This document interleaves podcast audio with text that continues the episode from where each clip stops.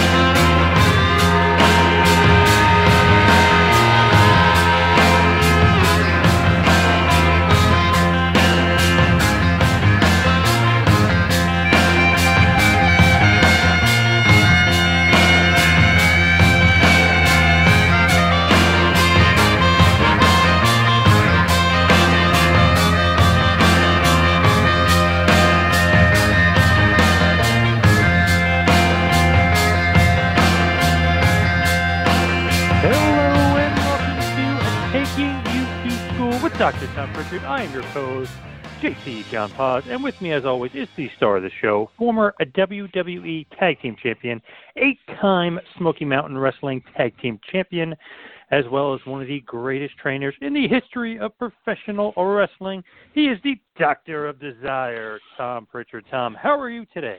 Doing great tonight, John. It's uh, right near the end of summertime, or actually, we're in the end the the last month of the uh, hottest month of summertime, I think, and I'm doing great. Knoxville, Tennessee's never felt better. The dog days of summer, as they say.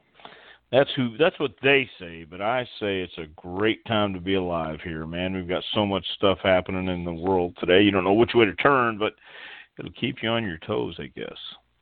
Yeah, absolutely. Now, what is going on in the world of uh, JPWA? Because always seeing somebody popping up or popping in. Any more surprises uh, going to be happening? Uh, you never know. That's that's the great thing about uh, the JPWA, and it's a great thing about professional wrestling. There's there are still some places that have uh, surprises and unpredictability, and we're um, the, the one thing that we won't surprise anybody on is training. We're we're still going forward with our our next class that begins August 31st and goes through November 20th, and uh, we're we're still uh, going forward with that and looking forward uh, to seeing everybody who's already signed up. We've we've had uh, some a, a great response, and it's it's it's going to be a great time, I think. So you never know who's going to stop by. Brother Love stopped by this last week, and uh, man, you know the the happenings in the world of wrestling never stop. They just keep on rolling, and I like it that way. Think about the Undertaker, then Dustin Rhodes, then Brother Love, aka Bruce Prichard. Pretty, uh, you know, who's who of wrestling is stopping by JPW. Pretty damn cool. I think it's very cool, and you know, Bruce uh, stopped and talked to the guys uh, for a while, answer some questions, and uh, the great thing about it is when when someone comes, we we get the everybody gets a chance to talk to them and and uh, search their mind and and get some knowledge, and I hope they did. Now, this episode is sponsored today by a Blue Chew. A Blue Chew brings you the first chewable with the same FDA approved active ingredients as Viagra and Cialis. Blue Chew is made in the good old US of A. It is prescribed online by licensed visit, physician, so you don't have to go to the doctor or wait in line. It's cheaper than a pharmacy, and they prepare and ship it right to you in a, a discreet package. No awkwardness, and you do not need to leave the house. So, BlueChew.com promo code is DOC, D-O-C. The promo code is DOC to try it free. It, you pay just five dollars shipping. Dr. Tom, what do you think? You're a doctor. What do you think about Blue? Well, I, I think it's better. You said it was cheaper, and I agree with that. And it's certainly faster than any pill you swallow. It's chewable, and it it really does uh, give you more confidence where it counts. And and that's the it, it's the fastest and easiest way to enhance your performance in the bedroom. And who doesn't want that? More enhancement in the bedroom is always better, I think. and you can't get better advice than somebody that was once called the heavenly body. You know what I mean? Not at all. Well, of and, course. And a doctor. So yes, yes, and I was called those for uh, various reasons at various times. So uh, we, we can we can take our choice on that.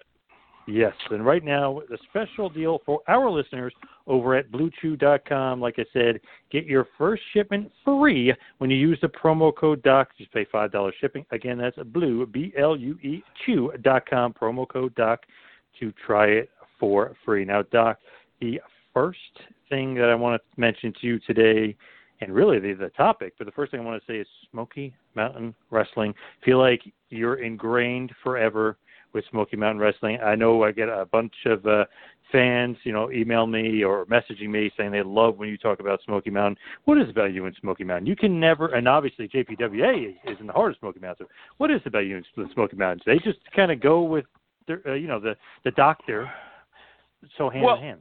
Well, let me say this. You know, I I grew up in Texas, in West Texas, and then then we moved to East Texas when I was 10 years old. So, I was used to the uh wild uh, Wild West style, I guess, of professional wrestling, where it was more blood and guts, violence, and uh, good old wrestling. And a lot of the guys I watched growing up uh, kind of went back and forth between Texas and Tennessee. So I think it was early on that I felt a connection. And of course, Smoky Mountain Wrestling was originated and founded by Jim Cornette. So uh, his reputation alone, even though it wasn't around, but what three, four years? How long was Smoky Mountain around? Five. Ninety. Years?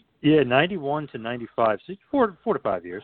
Okay, so uh, that was that was an opportunity to come in and and uh, be connected with Jim Cornette and, of course, Stan Lane. And it was one of the last, not the last, but one of the last real professional wrestling territories. And I make no bones about it. I love the territory system. I love the uh, being able to go to towns like Knoxville where you had true blue wrestling fans and you had wrestling fans too and and they they were certainly a boisterous bunch of people, and they were passionate about wrestling, and and I I enjoyed that. I enjoyed the uh, uh, going to the coliseums, going to the uh, National Guard armies in some of these places. It may not have been as big as and and uh, not that Madison Square Square Garden is necessarily luxurious, but it's certainly mythological. I mean, it, it the Garden has that um, certain aura to it. And anytime you you had the opportunity to go to the garden, I was expecting. I, I'm not quite sure what I was expecting, but when I when I got there, I was pleasantly surprised that it was just a big building, um, and because it's in uh, New York City above Penn Station, I, I guess that's where all the uh, uh, the myth, the legend, the building come from. And same thing with uh, Smoky Mountain Wrestling. You know, we we can romanticize about it all day long, but in reality, we were going out and doing it uh, like the old days, going to these towns weekly, and sometimes biweekly, pretty much biweekly, I guess, by that time. But uh, they had this aura about it. The Knoxville Coliseum had been, yeah, hell, it's still standing. They still run shows there. So I guess to answer your questions, because uh, I ingratiated myself into Smoky Mountain Wrestling and I loved it and I had a great time. And the fans were second to none during that time period, I think. And it was a great place.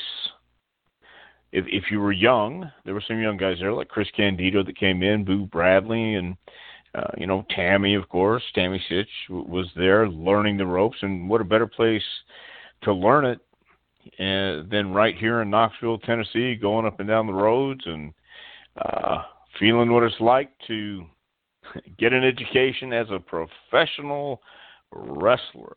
You aren't going to be a sports entertainment entertainer here necessarily, but that would be, that would be later on. So I think that's what it is, John. I just uh, pretty much fell in love with the Smoky Mountains in Knoxville, and um, that's that's where I stand, I guess. I love it. And today we're going to be talking about the Super Bowl of Wrestling from Smoky Mountain, August 4th, 1995, 25 years ago. This week, really, I mean, almost to the day. So I love it. It's going to be in Knoxville, Tennessee, of course, at the Knoxville Civic Coliseum. The attendance was 5,000 people. Pretty damn good house if you look at it. Well, well, I guess, but uh yeah, no, it was a good house. It, it was. It, it, was again. You have to remember in '95, the the business was certainly changing and and rapidly changing at that. And um you know, five thousand in, in a coliseum that holds probably three times that. I don't know. Uh I'm sure Jim would have liked to have had more, but at the same time, I'm sure he was was happy that 5,000 people came out. So um, it was certainly an A for effort, and uh, in the match again against um, two guys that I had known for a long time. At that time, uh, we knew what to expect. We we we knew how it was gonna. Uh, and we knew how what we had our work cut out for us when we got in the ring because Tracy Smothers is is as authentic as it gets, and uh, Tony Anthony was a hell of a worker back then too. So uh, with 5,000 fans, I wish we could have drawn more, but um, damn, I thought it was a hell of a match. Now we will get to that in just one second. Obviously, these thugs of the Dirty White Boy, Tony Anthony and Tracy Smothers, for the Smoky Mountain Tag Team Championship. But first, just want to kind of go through the card a little bit and just talk about the other events of the day. So usually, when you get to the arena or you're driving to the arena, you're probably not driving in with the Gigolo Jimmy Del Rey, correct? You're driving in probably by yourself. Um, this occasion that would be true. Normally, though, you're you're by well, yourself. Well, or normally, yeah, yeah, yeah. Normally, yeah. Jimmy, Jimmy, and I had uh separate arrangements, separate riding partners. We tried it, uh, but we found out we were better in the ring, and uh let's leave it in the ring. And when when we get out, you, yeah, I would I would go my way, he would go his. Yep. So when you get to the show, I'm always curious about this because now you hear like, oh, you got to get to the show seven hours before the show starts. When do you guys actually truly get to the show? A couple hours before the show is scheduled to start? I, I believe back then the rule was get there an hour before, but I remember uh, for any of those shows in Smoky Mountain, if I got there two hours ahead, I, I was I was good with that, and I rode with different people too. Uh, we just had uh, Jimmy and I had different friends, um, and we we hung out together at on at times. But uh, he would ride with um, Brian Hildebrand or someone else because he actually see here's the deal. I I lived in Knoxville, but Smoky Mountain Wrestling was headquartered in Morristown, Tennessee, about 50 miles away. I didn't want to live in Morristown. I wanted to live in Knoxville. I lived off Paper Mill Road in Knoxville, Tennessee, and uh, that was close to the things I was familiar with. And uh, so that that's how that happened. But I would always try to get to the building earlier than necessary. I'm just it's that's pretty much the way I like to do it. So um, I was there probably for this show especially. I was probably there maybe hour and a half, two hours before. The first match on the card is none other than Brian Armstrong, aka the Road Dog, defeating D'Lo Brown. Just, just kind of thinking, you know, Brian Armstrong. Everyone thinks like, oh, this guy is so charismatic. What a big star. Um, you know, the New Age Outlaws, the Generation X. But at this point in '95, what were you thinking about Brian Armstrong? Well, I've known all the Armstrongs uh, since since they started, except for Bob. I mean, and and they all have a distinct personality, and all have charisma, and all are witty and and funny, and and uh, uh, can turn on a dime and beat anybody's ass they come in front of. Uh, so Brian was was always entertaining, and Brian was always um uh, he he will say it himself. Brad was the best worker out of the boys, and Brian was the best entertainer out of the boys. The, the Bullet was in a in a class all by himself. You, you put him over here, he he didn't even swim in this pool, and and we all knew that. But uh, you know, when Brian was working in Smoky Mountain, uh, he was in a tag against us in Morristown, Tennessee, and was uh, filming this to get a job in Japan. And we went out there and flew all over the ring for him. Um, and we do that for anybody if they were, if they, if if they understood the business. And Brian did. So yeah, but you know we all have to start somewhere. And uh, Brian was getting his feet wet, you know, at, at that time because of of uh, Bob and Scott and um, the whole family, you know, uh, everyone that I know of in the business uh, respects the Armstrong family, and certainly respected Bob enough to to give Brian a chance, and respected Brian enough because he was always respectful at that time. And uh, again, we have to start somewhere, and thank God it was here, I guess. Big shoes to fill, to say the least, for uh, Brian Armstrong. Do you think at that point, like, wow, you know, he's going to become a big star, or are you thinking like, eh, we'll, we'll wait and see, and you know, we'll see how he develops? Uh, you know, see, people have asked me the, that about other people too, and it, and it's kind of hard when you see somebody when they first start out. Um, you can tell sometimes the guys who have that extra drive and that extra uh, force behind them, they they just have it. And sometimes you see it, sometimes you don't. With Brian, um, I, I think we all felt he certainly was going to land somewhere with a good position. But I don't know that any of us, again, could have said, well, he's going to be the road dog and one of the uh, more entertaining aspects of uh, one of the more influential cliques in professional wrestling. Uh, I don't think we could have ever said that. But he definitely had talent back then, and he definitely had the uh, uh, heart for it, and he certainly had the work ethic.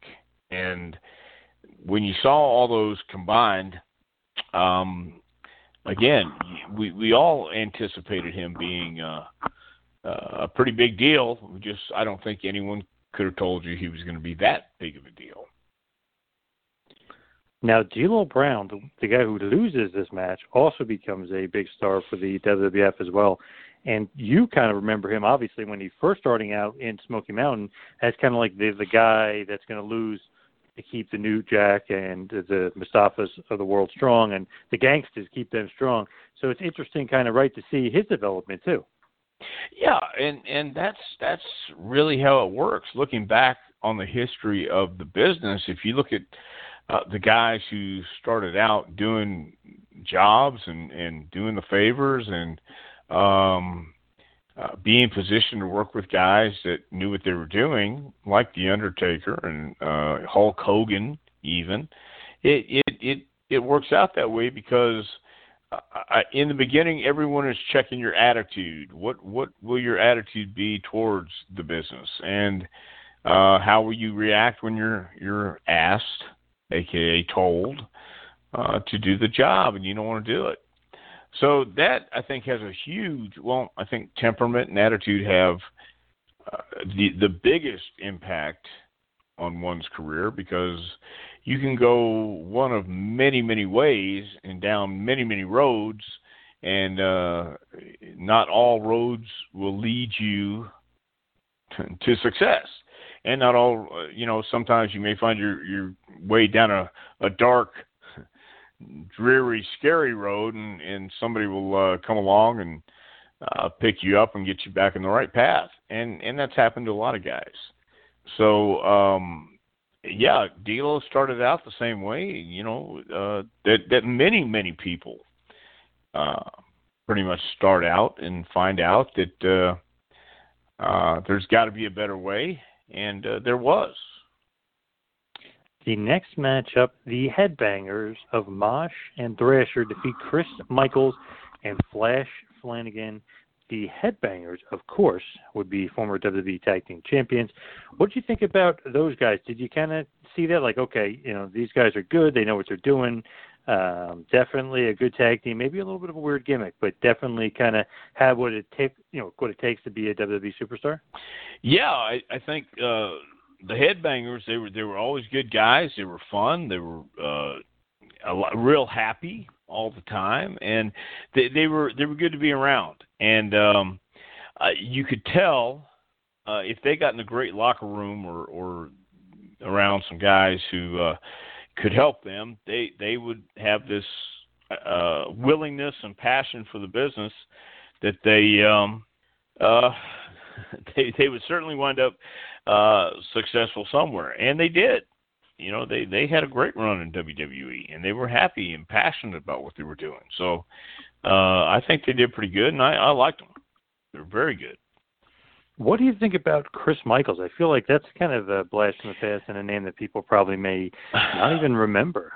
Well, yeah, Chris, I, I think was one of those guys who enjoyed wrestling, but uh, when it came down to, I think really finding a personality and being a guy that um, uh, was going to understand that they'll tell you one thing and tell you something completely the opposite um and not not to let it rattle you not to let it uh, throw you off balance. You have to under you, you pretty much had to realize that pretty quick. And I don't know if Chris wanted to play all the games. And um you know that that was my take on it. I never discussed it with him or anything like that but Chris seemed more like he was uh, a little more serious than he needed to be at times. And uh, so that that might have hindered him somewhat, but that's just my guess, and that's just uh, what I'm uh, getting out of it. So he, he was, but he because I say that because he wrestled around uh, these parts for a long time and kind of stayed that same guy, never made any changes or seemed to have the ambition to uh, uh, to to go farther. What about Flash Flanagan, a guy that was on the WWE radar forever, wrestled for WWE quite a bit, a little bit 97, a little bit 98, a little bit 99, a little bit 2000, 2001.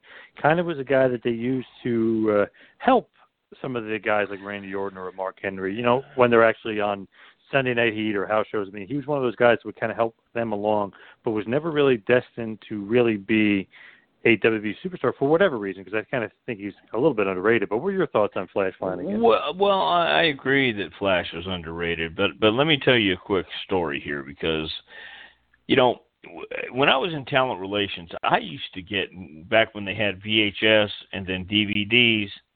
We used to get um sometimes twenty, some some weeks maybe ten uh, and some weeks 30, 40 DVDs. I mean, a week. Now, I didn't think there were that many people out there, but there are. Uh, and some would be great, some would be not so great. So if you didn't catch my get my attention in the first minute, I didn't have a whole lot of time to go down and watch.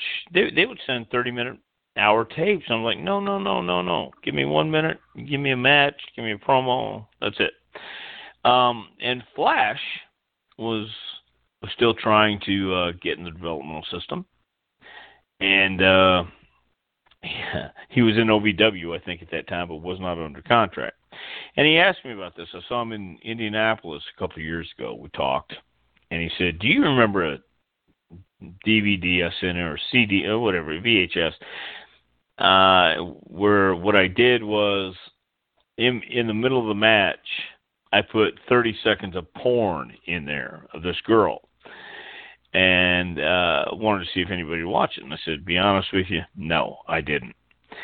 It, it, it was it was overwhelming, and uh, we we would watch, we'd see, look at the pictures, and Kevin Kelly was there at the time too, I think.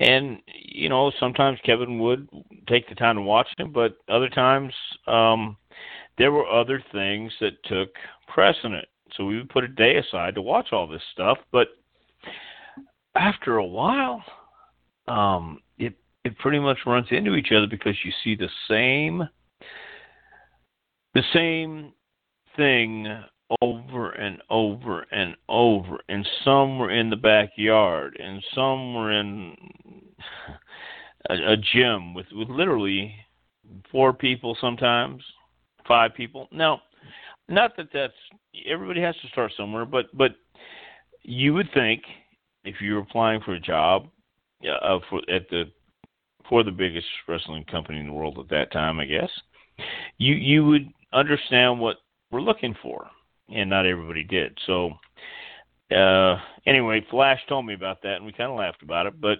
I, I thought Flash was certainly uh, criminally underrated. He had the size, uh, he had the ability. He just um, uh, some things happen the way they happen, and however it was, he he just uh, got passed over. He was signed at one time, but he just uh, got passed over. I love that. Sneak it in the porn to see if you guys are paying yes. attention. I love that. Yeah, and yeah, don't put it past him. I don't put it past him at all. You know, and and that's that's I agree. If I was going to send a tape or DVD DVD into somebody, I I would want them to watch it all too. But the volume we were getting at that time, and the quality, the quality we would get sometimes, Ah, uh, gosh, man! After an hour of sitting there trying to watch all of it, you go, "Wow, we're not going to make it through this day and have to do our other job too." It's just, it was, it was a lot. So now the next match up, of course, this is the Super Bowl of wrestling. So it's not just Smoky Mountain. You got a little USWA, you got a little NWA, you got a little MTW. I mean, you got everything going on here. So the USWA tag titles are on the line next, and PG 13 of JC Ice and Wolfie D defeat Curtis Thompson and Jackie Fulton, which is possibly the weirdest combination I've ever seen be put together. But PG 13 get the win for the USWA tag team titles. They defend their crown. What do you think about PG 13? Because I love Wolfie and uh, JC Ice is a little bit of a nut job. Ah, uh, yeah, but once again, uh, when you're talking about wrestling in the 80s and 90s, and that's when PG-13, I think, uh, pretty much were born or um, emerged, whatever we want to call it.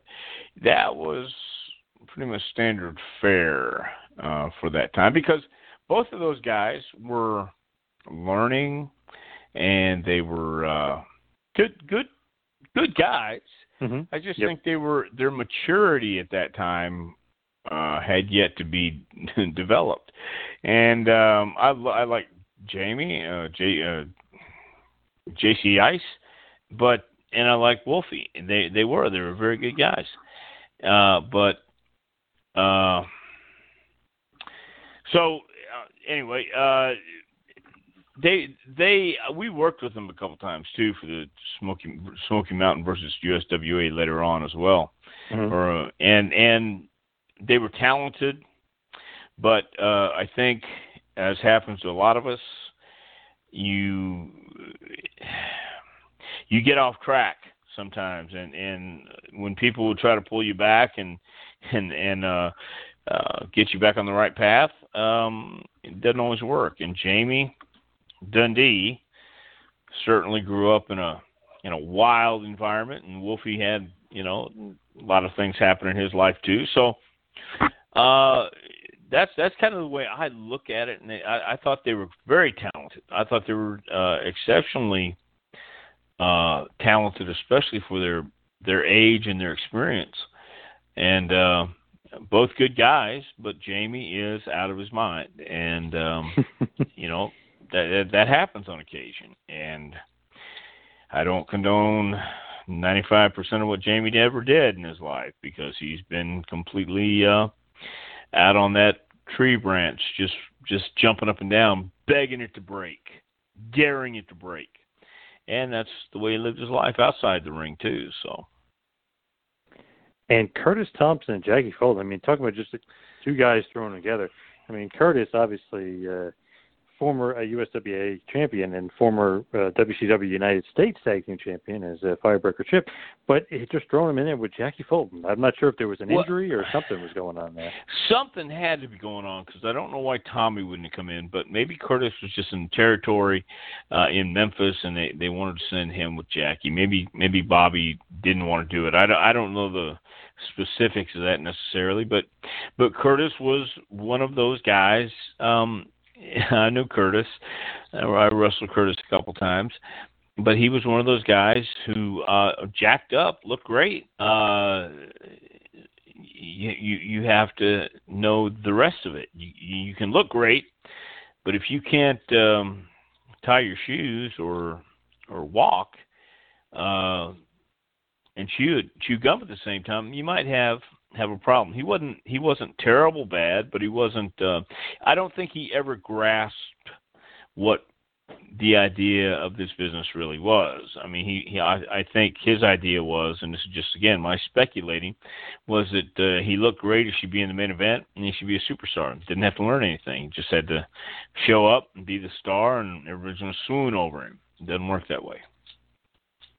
As far as the next match, an interesting one, the Punisher, aka Bull Buchanan, defeats Bullet Bob Armstrong. Interesting kind of uh, outcome to this one. Obviously, Bullet Bob is is a little longer in the tooth here, and the Punisher is getting uh, a bit of a push, I guess, here in Smoky Mountain. But what are your kind of thoughts and memories of Bull Buchanan back when he was the Punisher back in '95, beating Bullet Bob?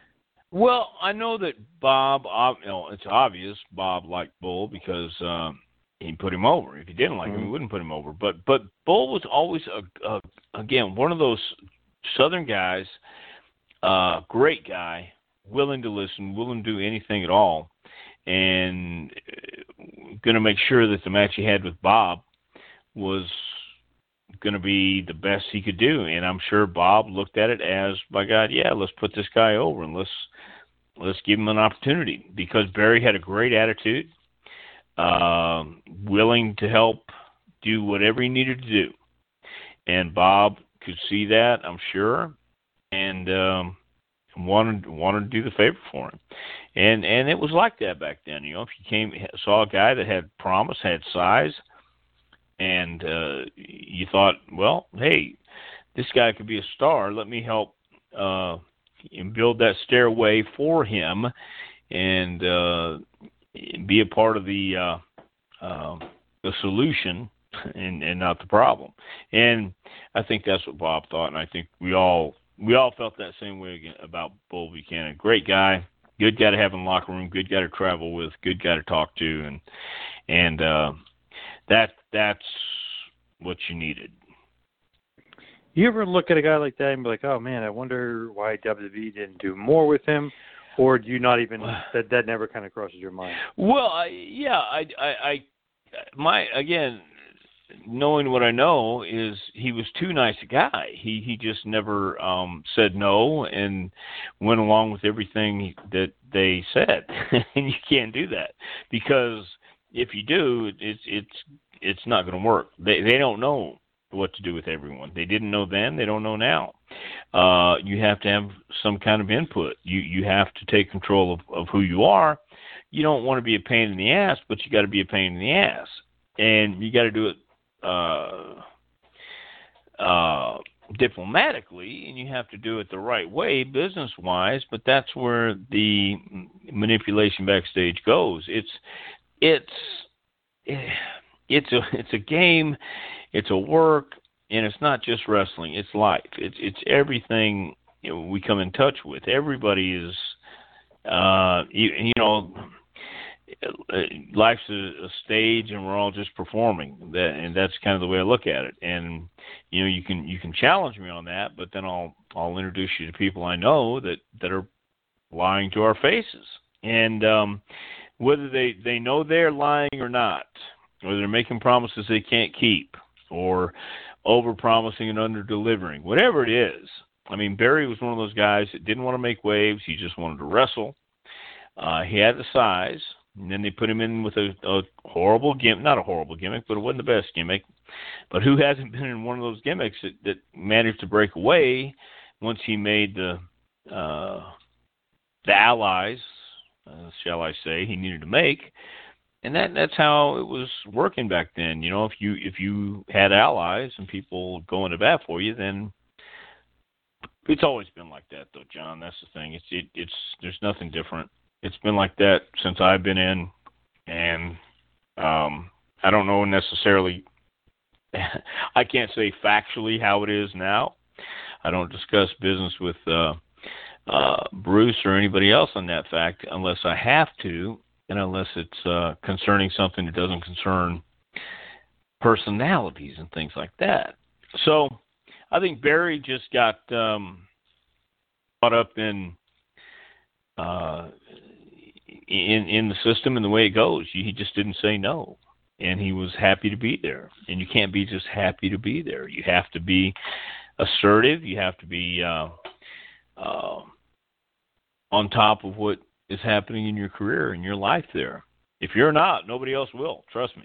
If you don't look out for you, there is no one else that will.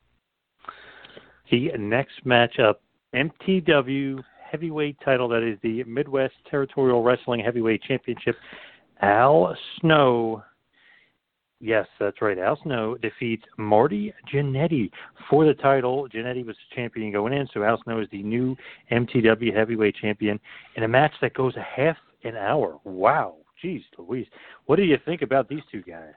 Uh, again, two great workers, two great guys. Uh, Marty was in his predicament um, back then. Al was, I, I think, just becoming a lesser known secret, and uh, people were beginning to hear about him. But um, my God, both of those guys can go out and and uh, put on a clinic. And I think I didn't see the match that night, but I'm pretty sure they did.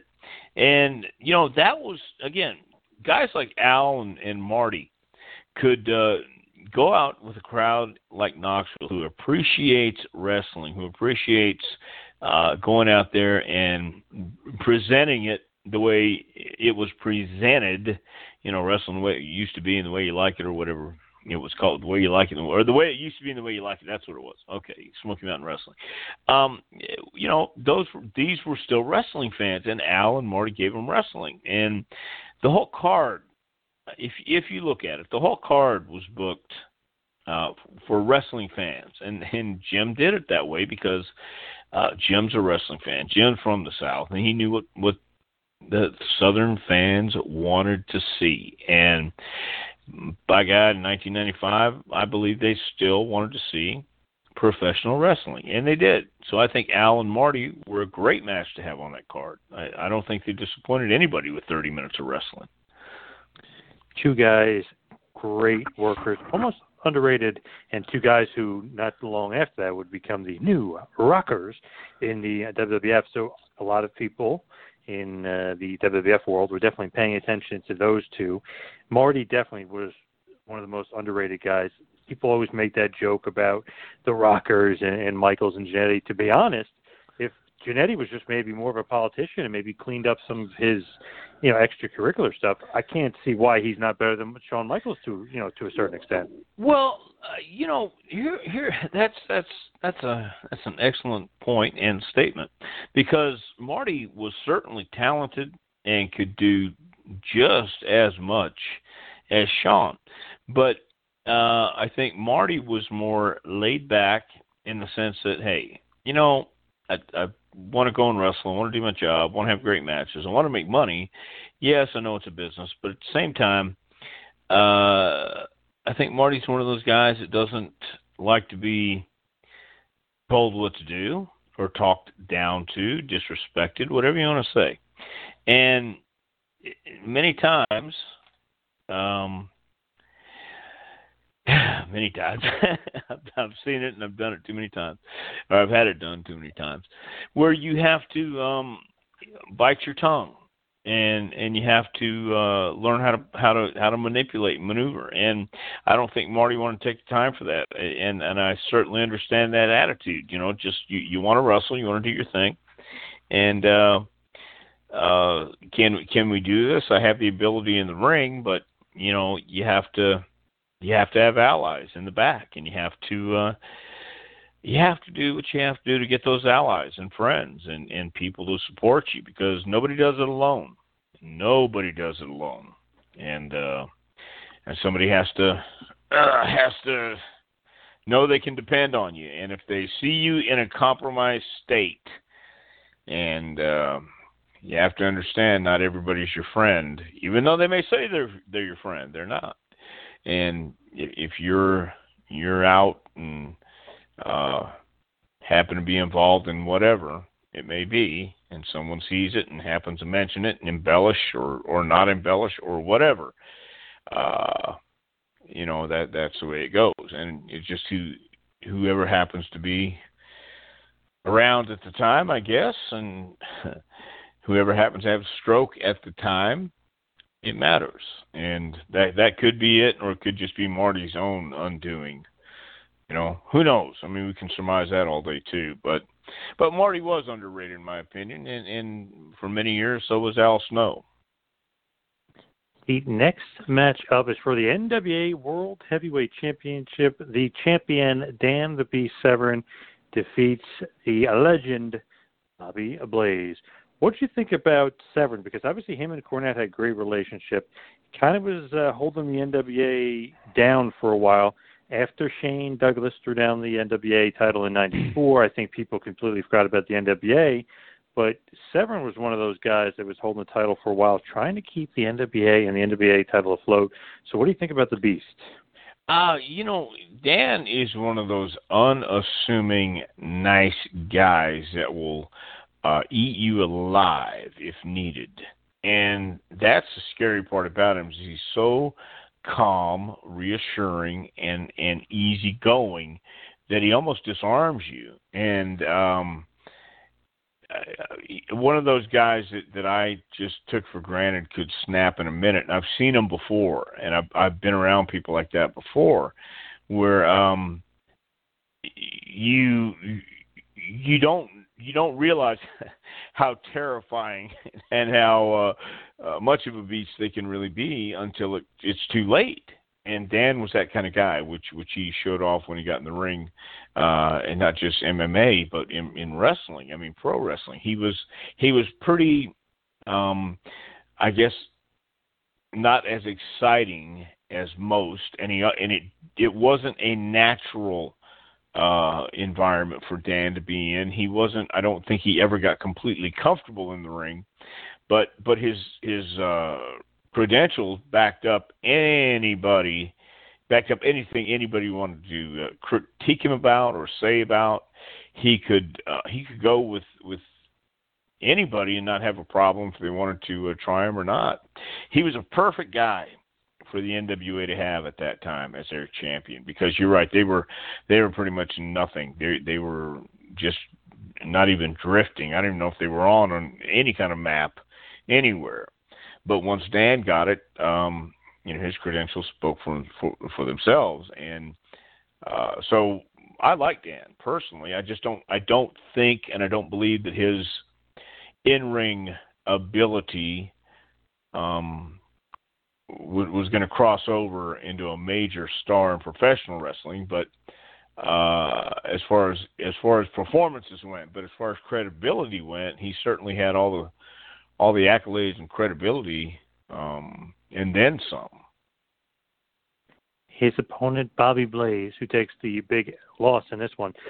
Kind of weird that we haven't really talked to him other than kind of in passing, but what are your thoughts on Bobby Blaze, the former Smoky Mountain heavyweight champion? Bobby was one of those good old boys, and I believe he's from Kentucky. Is that right? Yes, I, think, I believe I so. Yeah, I, yeah. I believe so too, because we we talked a couple of years ago in uh, Winston Salem, and I hadn't seen him for years. But he was another nice guy who just wanted to wrestle. But when he went out there, he was one of those guys.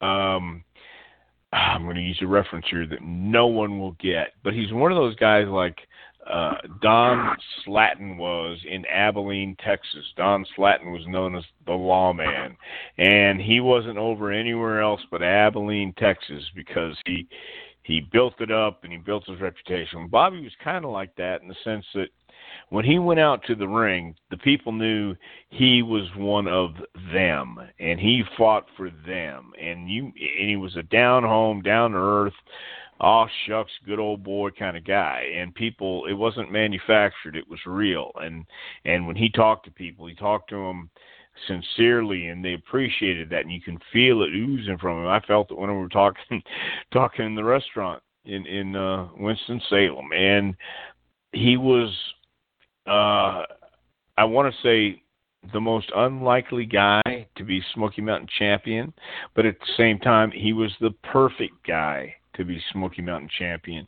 because he was one of the people. The people knew it when he when he talked on TV. When he when he left the the arenas, he would he would uh, stop and talk to people and and never rush. And it was it was that that that hometown hero type guy, and he's a legitimate nice guy. He he was uh, uh, real and authentic, and and that that uh, translated when he when he was uh, Smoky Mountain champion. So I, I liked uh, Bobby uh, Blaze. He was I thought he was good for the time period, and I thought he was good for the championship. Now, the next match up is the Militia, an interesting tag team of Terry Gordy and Tommy Rich. They defeat Boo Bradley and the Mongolian Stomper. Kind of a, an interesting match, almost seems a little thrown together, but great to get Gordy and Tommy Rich on the card. What are your thoughts on this kind of mishmash, but somewhat legendary tag team? Well, once again, Stomper had been a, a legend in in the in the southeast for so long, and Boo Bradley had been a uh, uh, unlikely babyface here, and and uh, he he was such a such such a character, and the Stomper was was a character, and and so in that sense, that that team fit. And then you look across the ring and see Terry Gordy and Tommy Wildfire Rich, and uh, uh, Tommy obviously has had um, was older and wasn't the same wildfire, you know, as he was 15 years earlier, obviously. But eh, but he was still wildfire Tommy Rich, and and Terry Gordy was still Terry Gordy, and and just I think the image of all four guys in the ring uh, told a story in itself, and especially they they all four had wrestled in this area before, had reputations, and uh, the anticipation for the match was strong, no doubt. Uh, but once again, um, they they they were the kind of guys who they, you knew you weren't going to go out and trade hammer locks and toe holds or headlocks. You know, it was going to be a brawl pretty much, and and that's why it was, uh, I think, uh, matched that way and laid out that way, and uh, and I would suggest that that uh, everybody got their money's worth that night. Now, the next match up is USWA Heavyweight Championship. Brad Armstrong, who we've talked about quite a bit on the show, absolute legend.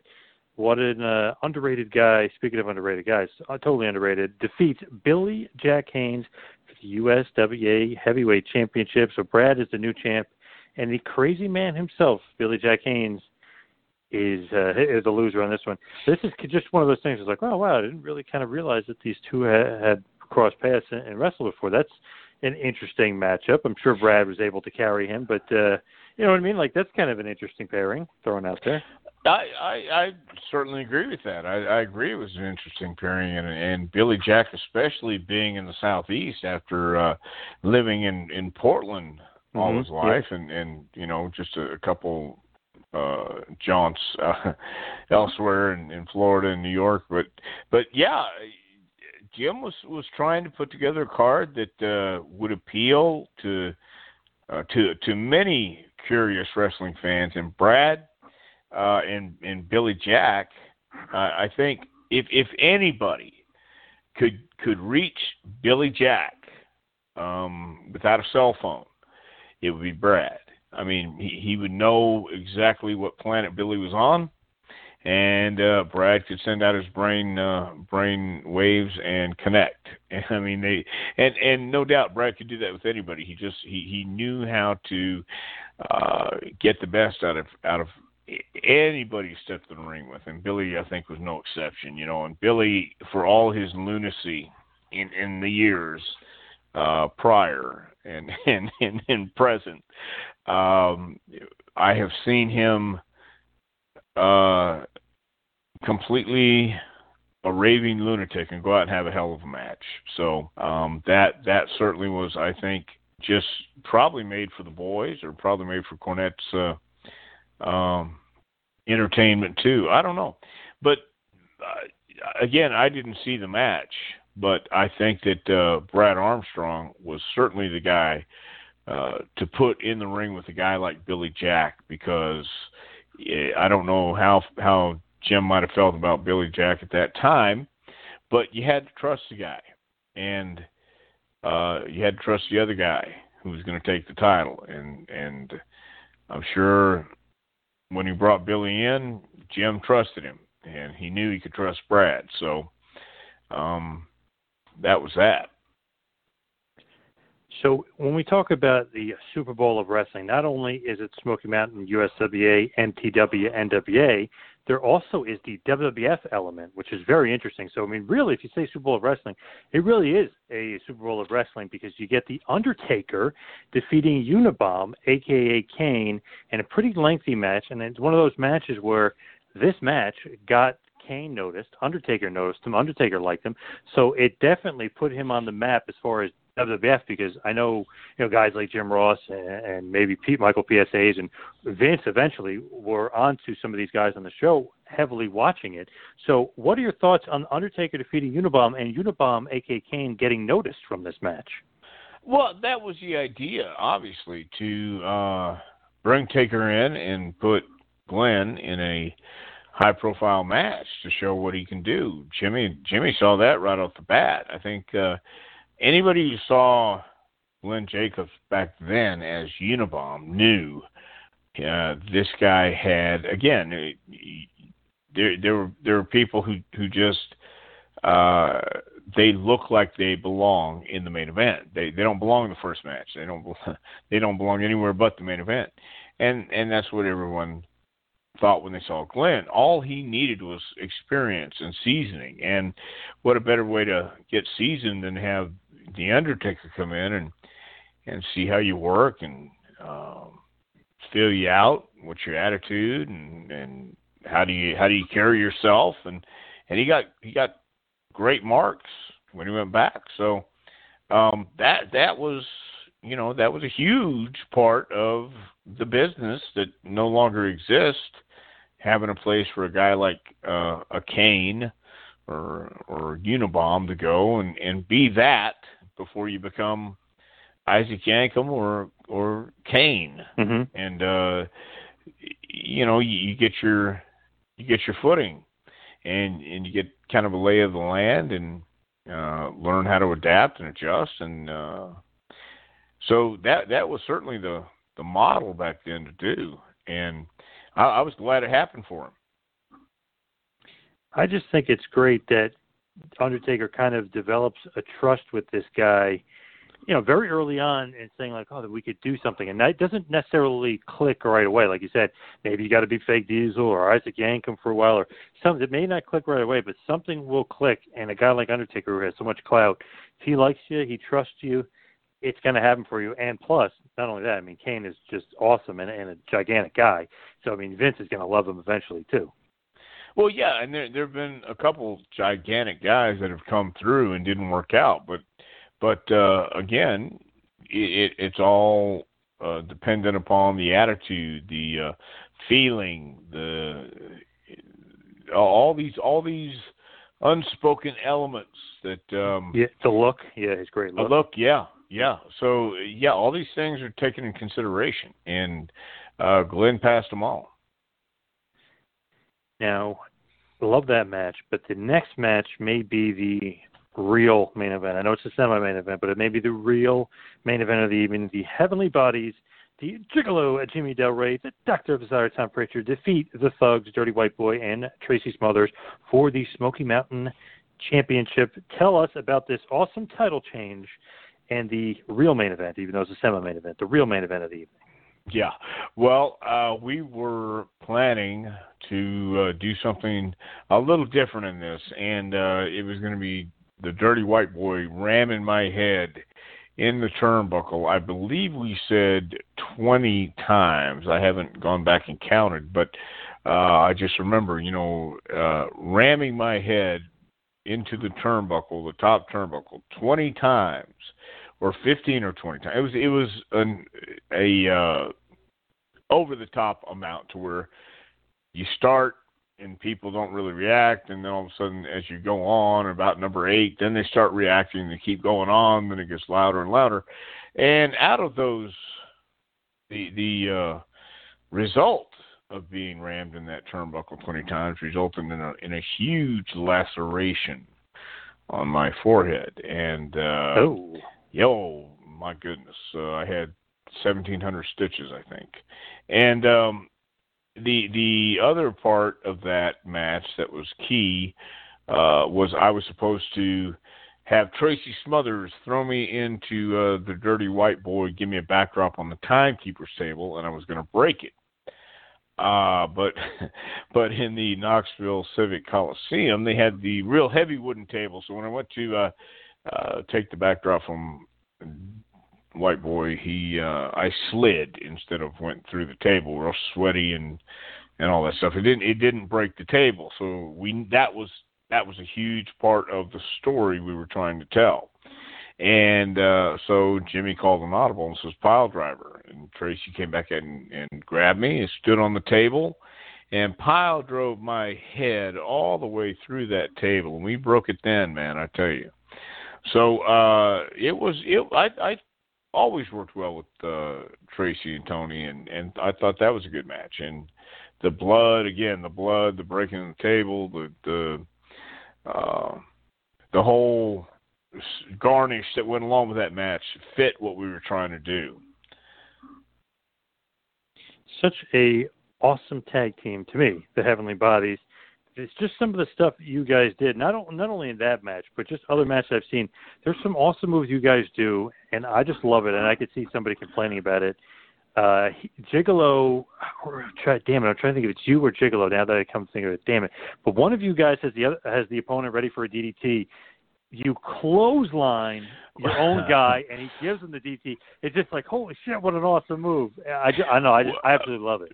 No, no. Well, I'll tell you this. See, because I thought about that, and that was Jimmy's idea too. And I've been asked about that over the years too. Why would you clothesline your own partner to do that? And you know, man, because we thought of it, and and maybe we're still drunk. I don't know.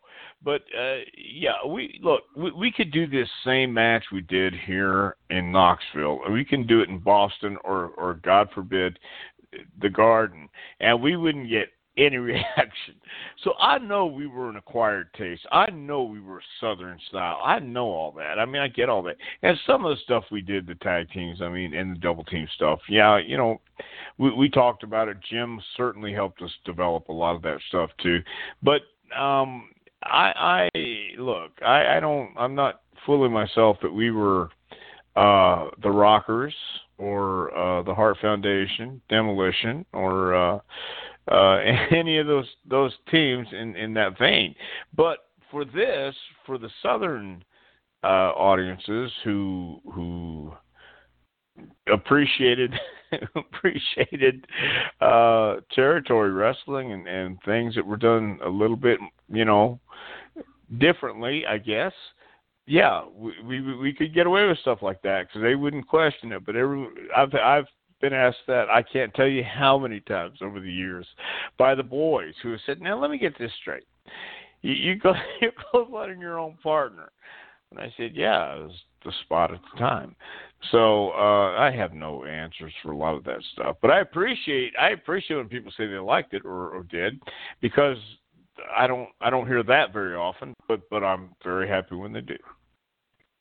There is a current tag team that a lot of people, including myself, say is the best tag team wrestling in a very, very long time. And I know for a fact they're watching some Heavenly Body stuff, possibly uh, learning some stuff not only from the wrestling ring, but also from the ring jacket aspect. Oh FT, yeah, FTR, they love you guys.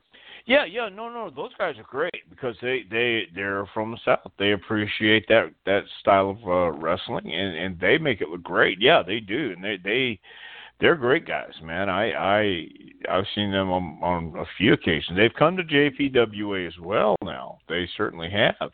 Oh. And they yeah, they they visited when Beth and uh Natty were training for WrestleMania, and they also came when Edge was training uh, for the comeback. We couldn't tell anybody that Edge was at JPWA. They didn't want anybody to know yet. So at the time, we didn't mention it, but uh, both came for that as well. When before Edge had the ring set up in the warehouse, and uh, they came to JPWA. They're really good guys, and um, they yeah they told me that they watched this. Of course, uh, it was the Midnights and, and Rock and Roll that got them. They're from the Carolinas, but, mm-hmm. but we also came, and they they've also been very very nice about it. And those guys, yeah, those guys. If anyone, if anyone can make a tag team resurgence happen, you know, with all the hell and brimstone going on right now in our world, it's it's those guys. So, yeah, yeah, no, I, they they've been very cool about it. It's it's it's some of those other smart asses that I run into that want to ask me questions. But not they're good smart asses though because they know they can ask me without me getting hot about it. Now, next up is the main event of the evening, the WWF Intercontinental Championship match. Look at Cornette being able to pull this one off. Shawn Michaels defeats Buddy Landel with Jim Cornette in his corner is that pretty damn cool that Cornette, obviously, you know, they're working hand in hand with WWF, but it's pretty cool. He says, hey, you know, give me Undertaker, okay, give me Shawn Michaels, okay, and then we're going to have an IC title match. And Buddy Landel is lucky enough to, to kind of get that spot and be in the main event. But I think that's really cool that WWF not only lends some of their guys, but two of their top guys. Well, yeah, and and the idea behind Buddy wrestling Shawn uh, was Buddy. Buddy is a hometown favorite. Buddy was from Knoxville, and Buddy uh, had tons of potential growing up, and everyone knew him around town because he was one of those guys that just shot his mouth off and was a high school football star and uh didn't go to college he he he went and wrestled for Bill Watts in Louisiana wrestled around here for a little bit and trained by a guy named Rick Connors and uh he, so he had a bit of a a storied life uh, even before he got into wrestling around Knoxville. And then, uh, as happens with with the best of us, um, he went out on the road and uh, found a big, a big wide world with their arms wide open, saying, "Come over here, man. We got something for you." And uh, he tasted everything that was put in front of him, I guess, and uh, his his his reputation grew bigger and badder and worse as he as he went down the line and now all of a sudden here he is looking for salvation in Smoky Mountain Wrestling, looking for salvation in his hometown. And Cornette had him make this uh, promo on uh, leading up to the match that, uh, where Buddy said he was his biggest enemy, his worst enemy. He, he was he was the guy. He had to look in the mirror and face it. And uh, all the demons that, that have that have uh, crossed his path and entered his life.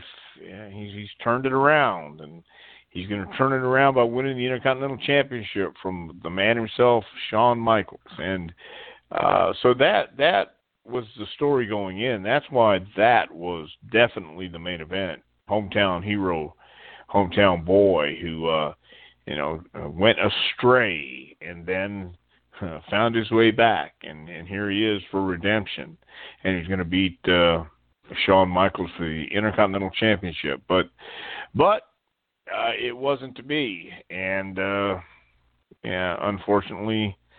Uh, you know, Buddy was, Buddy, Buddy could be very misunderstood at times, and and at at other times you understood him completely, and you had to get away from him but I don't think he meant any harm. I think he just got caught up in the a lot of the, the vices and pleasures that that are out on the road and out in life and in this in this world and uh uh it, it, it was overwhelming at times I think for him. So so I, I, I believe at that time Buddy was sincere about making a, a, an honest effort at making a comeback, at making a run in WWE. Uh, he actually had some shots and was was um, special watch, I guess, if you would. And I was there. He was riding with me the night he uh, slipped and fell, and uh, hurt his knee in, in this in the lobby of the of the hotel. I don't remember what town it was in. I just remember we were riding, and all of a sudden, next thing I know, I turned away, and the next thing I know is Buddy is on the floor, and he is selling like he's going to, to the electric chair, man. And I'm going, oh no, here we go. And we got him back to the hotel. Uh, got him in his room. The next day, we go to the airport. He's he's got the wheelchair. Gets on the plane. Next thing I know, he's gonna uh, do whatever. I don't know if he ever sued the hotel or not, but but come to find out, I think they had cameras, and uh, that might have curtailed that. So so, but but you know, Buddy Buddy was the man for the Super Bowl of wrestling, and uh, in his hometown of Knoxville, Tennessee. Um, they they those five thousand people who came out that night, I believe, were were looking for uh, the opportunity for history to be made in front of their naked, steaming eyes, and uh, it was, but I don't know if it was what they were hoping for.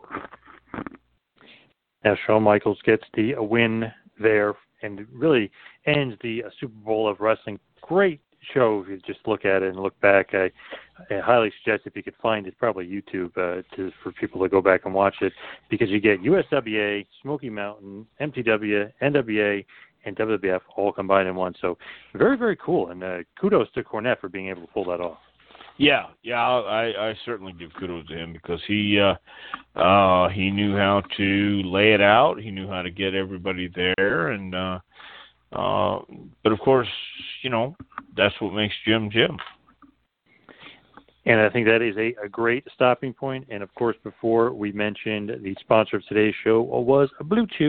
Please use the promo code DOC, that's D O C, at the checkout. That is DOC, and that is the promo code. You pay just $5 shipping, and the item is basically free for you. All you have to do, like I said, is just use the promo code DOC at bluechew.com.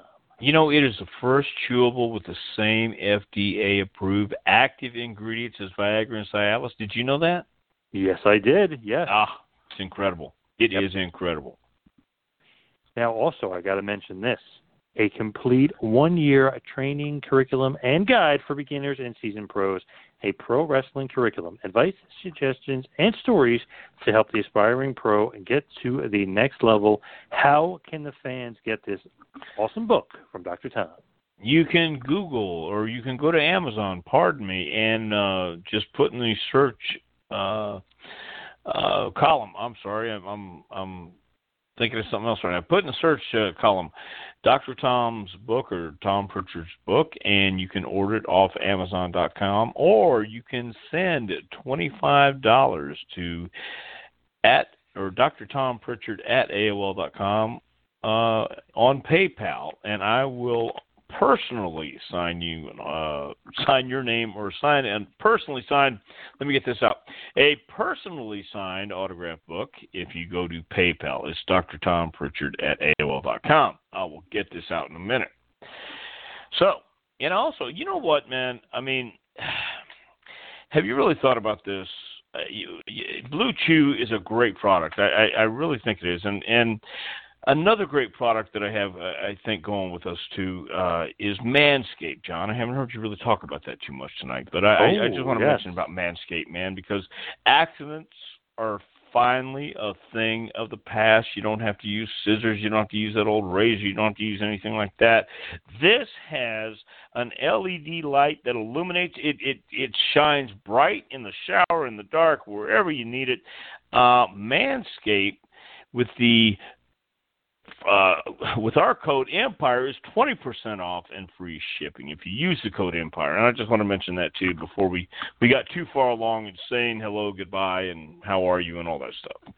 Yes, cannot forget about manscaped.com. You're right, 20% off and free shipping with the promo code Empire. Cannot forget about those great guys over at Manscaped. And cannot forget about Pro Wrestling Tees either. So go to ProWrestlingTees.com. Go pick up a Dr. Tom shirt. Pick up a, a JPWA shirt. Also, while you're at it, go to Patreon. A page has been set up. You can become a patron and support the uh, JPWA.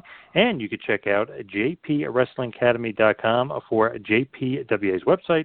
You can check out myself on Twitter at Two Man Power Trip. You can check out Dr. Tom at Dr. Tom Prichard. Now, Dr. Tom, final thing. Any other appearances? I know you got something going on very, very soon with Les Thatcher. We do, we do, we do. August 8th and 9th, which is uh, this week, uh, Saturday and Sunday, Les Thatcher and I will be doing a camp at JPWA. It is sold out. We we can't take any more people. We're going to cram them in as it is right now. But uh, yeah, 8th and 9th doing a camp. And uh, again, August 31st begins our next 12 week session for JPWA. Please go to jpwrestlingacademy.com for all information. And um, that's pretty much it for right now. And once again, you never know who's going to walk through the doors of JPWA. It's been so cool, just people curious and wanting to stop by, say hello, and see who we have uh, hanging out with us. I love it. And thank you, everybody, uh, for joining us this week. We will see you next week right here on Taking You to School with Dr. Tom Prichard. See you next week, folks.